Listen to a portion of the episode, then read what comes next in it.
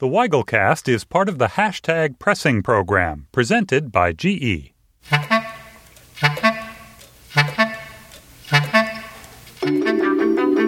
Welcome to another episode of Slate's interview podcast, The Weigelcast. I'm Slate's political reporter, Dave Weigel, and it was a pleasure to sit down with this week's guest, Rick Perlstein. He's a best-selling journalist and historian who spent many years and thousands of pages telling the story of right-wing politics in America. In his newest book, The Invisible Bridge, Perlstein covers the four short but consequential years between the end of the Vietnam War and Ronald Reagan's near-miss primary challenge against President Gerald Ford. I've always liked how Perlstein quotes contemporary journalists in his narrative, people who were there but missed the ground shifting beneath them. So I started by asking about that. Thank you for giving me some time today. My pleasure. So, in this book, in your third book, as you have before, you give a, some time to journalists who got the stories wrong in retrospect. It's kind of my favorite plot line. It's a little cheap, isn't it? it's interesting. It makes me kind of rethink the way I talk to people or I That's cover an event. That's good. Uh, hopefully, not that I get it right, right all the time, but it does serve a purpose. but how how did you come along to that as a, as a storytelling strategy of finding the contemporary accounts of history and finding the people who just missed completely the, the conservative swelling underneath them? Well, first of all, it's not hard to find. Yeah. Uh, and in fact, you only have to look to the day before yesterday to see the same story being told over and over and over again. That conservatism is some kind of epi- phenomenon that's kind of on its last legs, and whatever uh, whatever it is, whether it's uh, Goldwater losing his landslide in 1964 or Barack Obama winning a resounding reelection, somehow the machine of conservatism is always um, dying. And uh, you can even kind of go back to the Enlightenment, where kind of religion was seen as this epiphenomenon that was going to be replaced by scientific rationality. So there's a point to telling this story over and over again. And that's that it's almost kind of built into the structure of kind of this rationalist liberalism that uh, conservatism. Um, somehow isn't kind of real or permanent. And that's one of the important stories I'm trying to tell in these books that. Uh, especially in American life, conservatism is just kind of baked into the cake of who we are as a nation. That uh, the struggle between kind of progress and reaction uh, is uh, really the story of America, and it's not going to go away. I should back up a bit. This is your third epic history, very chronological history of Mm-hmm. A time in American politics, and they've they've been stacked one on the other. You wrote Mm-hmm. in 2000 about Barry Goldwater and the rise of of would we call that the new right? What would we call the movement? You know, not really. The, the new Yeah. right was kind of a specific 70s, formation of the 1970s. Uh, call, call it the modern right. Certainly, they do. Uh, it was, you know, kind of the right that came about after the New Deal, when the right was uh, supposed to have been vanquished by kind of the mainstream of the Republican Party embracing uh, the New Deal uh, in the 1950s. So that covered my first book, Before the Storm, 1958 to 1964. Uh, my second book, Nixon Land, goes from 65 to 72.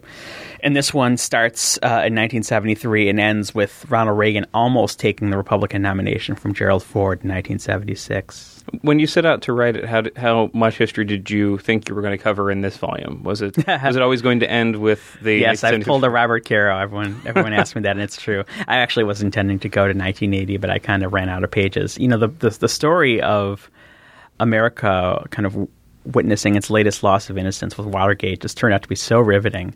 No historian had ever really told the story of what it felt like for ordinary citizens to flip on the TV day after day after day and watch White House officials sounding like mafia dons.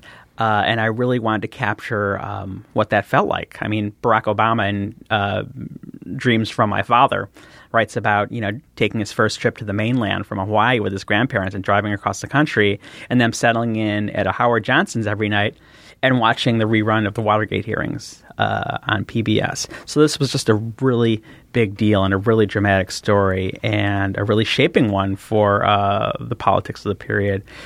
So uh, once I got to a certain point and I realized that I wasn't going to be able to get to 1980, I began to think of a freestanding story that I did in uh, 1976 and really kind of concludes uh, symbolically with the 1976 bicentennial. We'll get back to my interview with Rick Perlstein in a moment after a quick word from our sponsor. The Weigelcast is part of the hashtag Pressing program presented by GE. Hashtag Pressing is working with some of the country's best news organizations to bring you thoughtful discussions of policy, not heated arguments about politics. I'd like to thank GE for making the program possible. And now back to my talk with Rick Perlstein.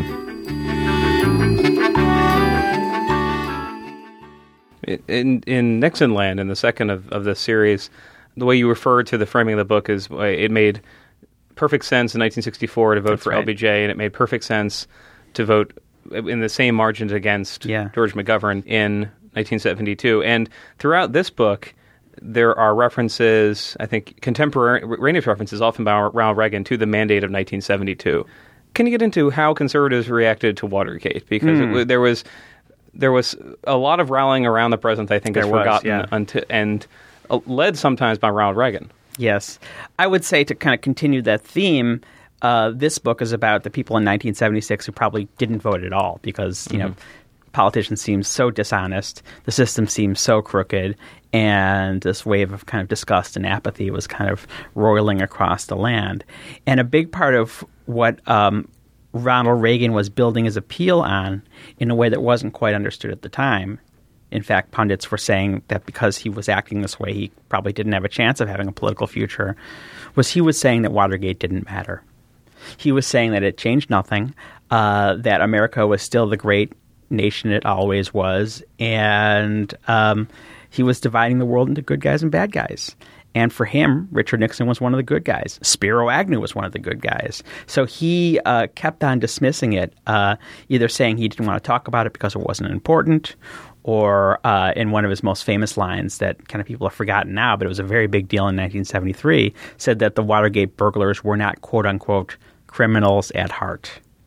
And the mood of the nation, the mood of the pundits, was um, read very much at the time to have been um, people were ready for this thoroughgoing um, reevaluation of what kind of America uh, we were becoming.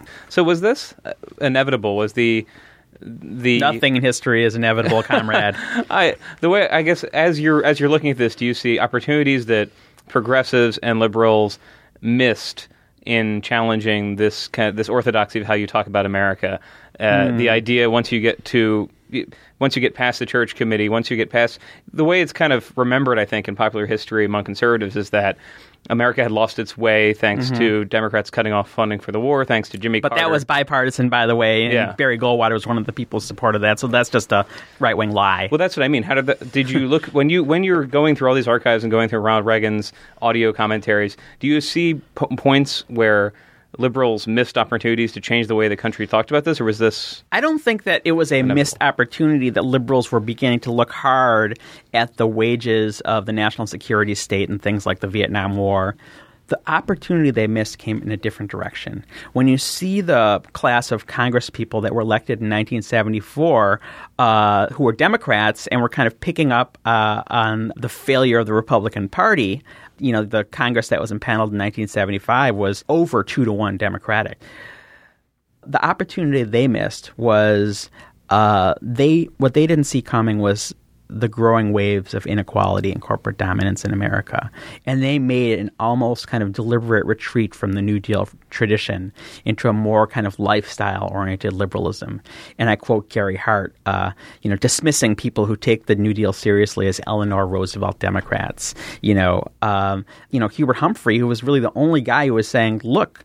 Uh, we're going to have inequality in this country like you haven't seen, uh, kind of dismissed as this kind of old fashioned, kind of labor Democrat of the sort that has to be uh, superseded if the Democrats are going to kind of take control of the country. So that's the missed opportunity. It's that kind of tradition of muscular uh, economic populism that you can really see uh, uh, happening right in the middle of the 1970s and kind of picking up through uh, Jimmy Carter and then, of course, through the, the DLC and, and Bill Clinton and even through Barack Obama. And why did that happen? Because there's a piece you wrote separate from the book, but you wrote about Al From's memoirs and his history of the DLC, and he keeps sort of revising who was and who wasn't a DLC Right. candidate. You know, it's forgotten that Walter Mondale's I, I, Ronald Reagan said, and I will both raise your taxes." He won't say it. I will. That was deficit scolding. That was Yeah. what the centrists always always say that we, we should run on.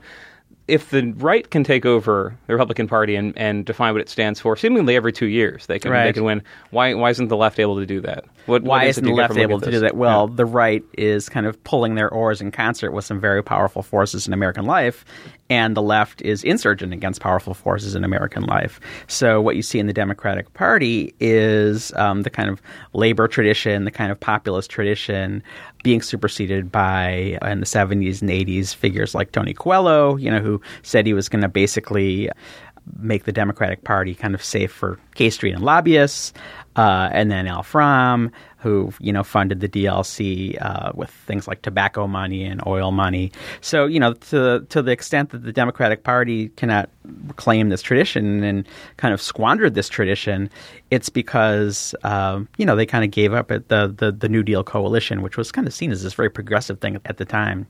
and just when we look back, uh, whoever is writing the history of this right wing era in t- 30 years, they're going to look back at 2009, say Democrats punted on card check and they punted on opportunities to use the disruption of the of the, Oh, fin- yeah. of the crisis to, to, to lessen inequality. I got to say, all right, that was another moment when they lost. Oh, absolutely. I mean, if you look at you know uh, Barack Obama saying he really admires uh, Ronald Reagan's ability to kind of seize the reins of kind of the narrative of, Amer- of America and what it was about.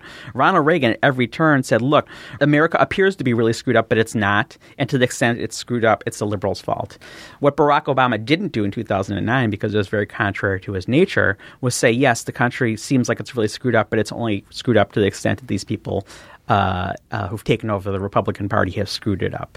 It was a kind of drawing of battle lines that uh, is foreign to today's uh, Democrats, or at least a lot of today's Democrats. I mean, certainly there are exceptions like Elizabeth Warren, but look at how well she does whenever she shows up in a town for a candidate. The coffers for that candidate, you know, break the bank. And I'll I'll I'll let it go there. I mean, you you have to get to an airport and everything, so. Unless Ronald Reagan National Airport. Oh, wait. All right, brother. Uh, well, thanks for talking to me about it. Yes. Thank you for having me. And that's it for Weigelcast this week.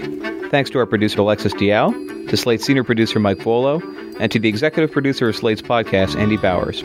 If you liked what you heard, please leave us a kind review on iTunes and listen to another one of Slate's podcasts. I'm Dave Weigel, and I'll see you next week.